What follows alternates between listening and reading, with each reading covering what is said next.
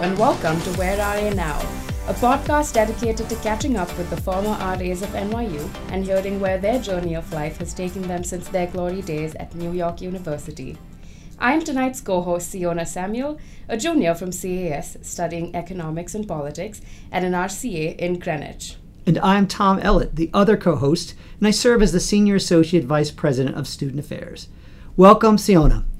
So tell me a little bit about the RCA position and how you're doing in it. Um, so the RCA position, Tom, basically stands for Resource Center Assistant, and we work very closely with the residence hall resource managers.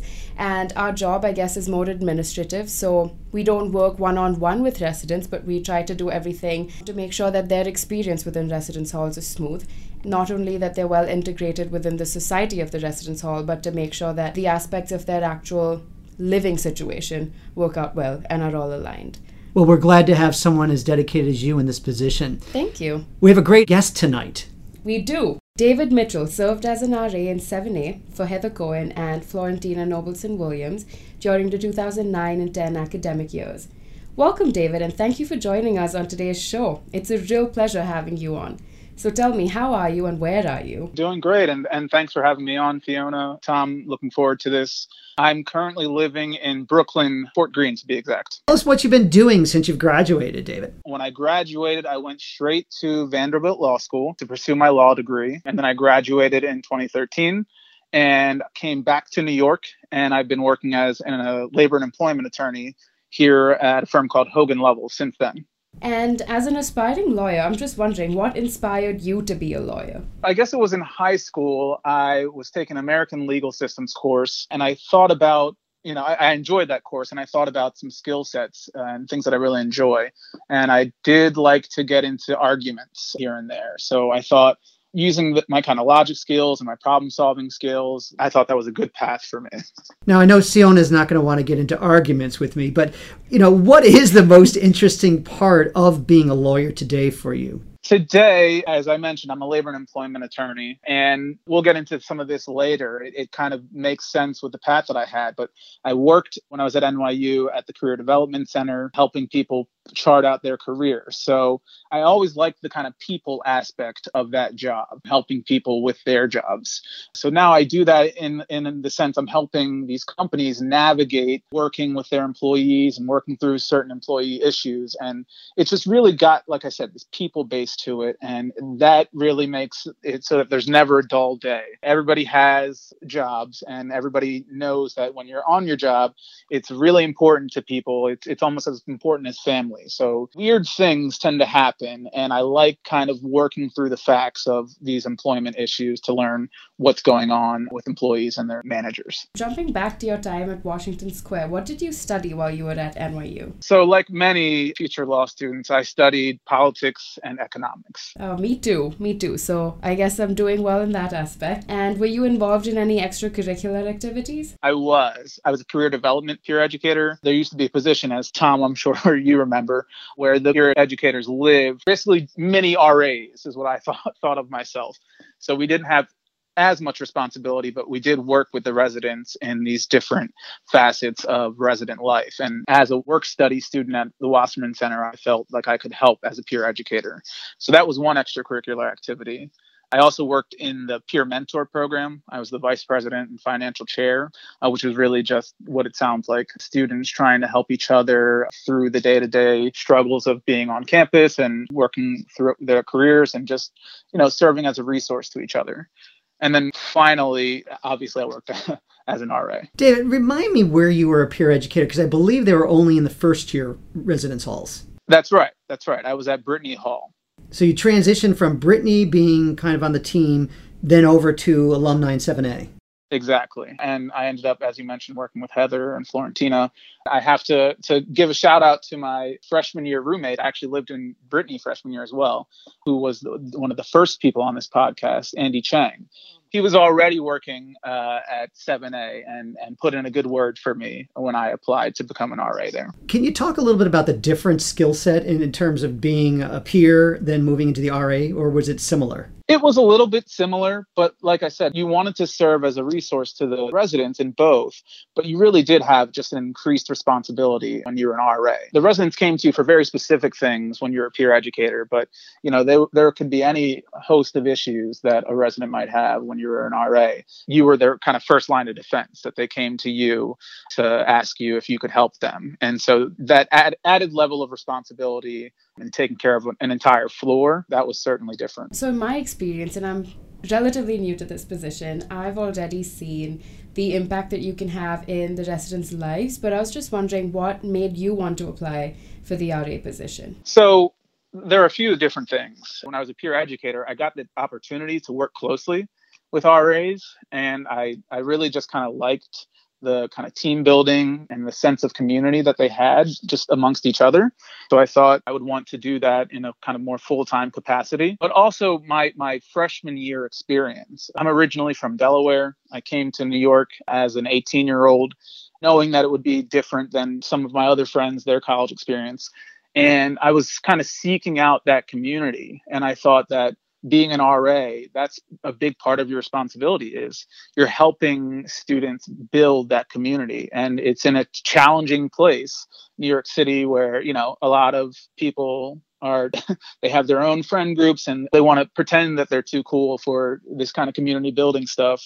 But everybody needs their own community. They need someone that they can turn to. So i thought as someone who was dealing with that as a freshman my RAs were great with that aspect of community building. So I wanted to kind of pay it forward myself. What is that transition like? I mean, coming from a more rural place to New York City, what were some of the challenges that you faced, David? And do you remember who the RAs were that made it so helpful for you in that transition? I do. And I know Danny Lee was one and Sam, I can't for for whatever reason I can't remember his last name right now, but they were both just full of energy and they had been through it before, and so they made it easy for us. I just remember that experience as a freshman, everybody wanting to seem like they knew what they were doing, but so many of us were just kind of lost, and it was a lot of help to have those RAs there.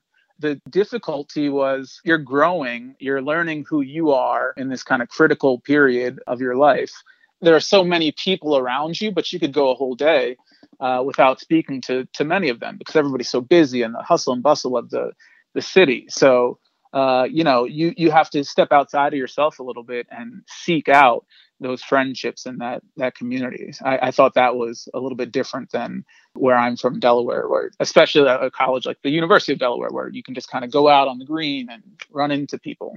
Um, like you mentioned, David, your RA's freshman year had an impact on you wanting to apply for the position, and I had a similar story with my RA freshman year who encouraged me to apply for the position as well. And I didn't think I'd have this position. Was it the same for you? Did you always want to be an RA while you were an undergrad student, or did that happen as a course of your freshman year and experiences you had freshman year? Yeah, so I, when I was a freshman, I I thought about it. Certainly hadn't decided then. I thought, oh, this was interesting, and you know, I really appreciated them. But it was when I became a peer educator that I, I kind of made that decision that I definitely want to do this. And f- for the reasons I, I discussed, you know, they, they were a tight unit. People stepped up for each other and trading shifts. And when things got difficult, you, you had this built in team already. So I thought that it would be great to have that uh, that network of people supporting you. So I, I made sure that I wanted to apply for my senior year. One of the big things that you have to do, David, is obviously interact with the residents. Talk a little bit about that relationship that you created with your peers as the leader of the floor, and then uh, do you stay connected with any of those students? I ended up at 7A where there were a lot of singles. So this is one of more the more challenging residence halls to build community. So I knew that going into it. And people think of some of the residents as being siloed off and things like that. So I understood that and I still wanted to make those connections. So I ended up having a good relationship with my residents, knowing those challenges up front. I approached it by making sure that I treated them with respect to kind of set the tone of the floor. And so we had our different events each month and bulletins trying to get them to come out to different events. I made sure that the respect of their time was kind of always underlying and what they were trying to accomplish in their goals through my career development angle. So I thought that was great that was one way that I really got to connect with them. And then translated to as I would need to serve as like a mediator sometimes in in you know things that were going on between the residents. They knew that I respected them and they paid back that respect to me. And so that was really what I tried to cultivate on the floor was this culture of respecting each other and understanding that you know we're all kind of on the same floor even if we, everybody has their own rooms. And you asked, do I I stay in touch? Yeah, I, I'm connected with a lot of my former residents on social media and you know we comment on each other's posts and kind of continue to support each other as we grow in our careers david you mentioned setting this culture on your floor and that attitude with your residents and one of my favorite things about nyu is the activism and that culture of respecting the diversity that is here at NYU. And I was wondering, back in your days as an alumni, what were the biggest issues happening on campus? Honestly, some of the biggest issues that were happening like I said, 2009, 2010. So we were still pretty much right in the midst of the recession. And, you know, folks in 7A, they were juniors and seniors. They, they tended to be more juniors and seniors. So people were thinking about their futures. And it was a, a difficult time for everyone. People had kind of sunk in all this money to their schooling, and now they're thinking about the next step. And there was like this kind of nervousness in seeing what was happening in the economy. So I tried to help with that a lot because even as an RA, I still was a peer educator. The role wasn't just to live in the residence hall role. So I made sure to let everyone know that that was something that I could still try to help out with. I was well connected at our career development center. It was it was kind of top of mind for a lot of people and so I, I, tried to make sure that I was a resource for them. And I, I, remember myself applying to law school and people saying, "Is this the time to do that?" It used to be that you would go to law school and there were just a lot of offers for some of these lucrative positions. That wasn't as guaranteed back when I applied, so it was a scary time. Dave, you mentioned earlier about uh, some skills that you use currently. Can you think of anything in particular, right from the RA position, that you take and you use today on a day-to-day basis as a lawyer? There are a few things. I, so one is is the responsibility. Anybody who comes to NYU, like I said, you you have to grow up a bit. You're dealing with a lot with the city generally, but the RA role, you're you're responsible for the residents on the floor, and you need to be reliable. So one of the things about my job, I'm a senior associate now. I've been here at the job for five years at my firm, Hogan Lovells. And you need to really take ownership over the projects. And that's how you get more complex projects. That's how you really gain the trust of the more senior attorneys in the firm. You have to show that you can not only handle this responsibility, but that you're going to take ownership over whatever the project is, not just your piece. You're going to really go out there and try to make sure that you're contributing in a way that they don't need to be checking up on you and worrying about you. So the RA job taught me that. And then just one other thing was uh, is time management. We're in school. I was working on campus, juggling a lot, and so you had to learn how to really plan out your day, plan out your weeks.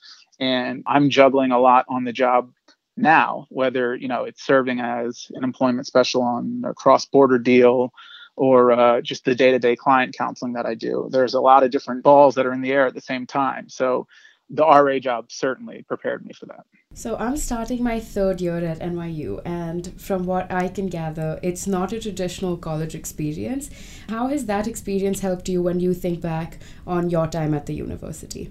Well, yeah, it's not a traditional college experience. It, it, helped me mature. It helped me learn more about who I was, you know, things that surprised me about who I was, but even more so about who I wanted to be. The college experience is fun but being in this place that there's so many successful people around you so many people who are just ambitious and, and hungry it made me think about different opportunities that i had that i could pursue it made me really just kind of grow up and, and i had a lot of fun but it made me just be more conscious about the, the goals i wanted to achieve in my life David, that's really helpful advice in terms of what you're doing and, and how you're using those skills that you've gained.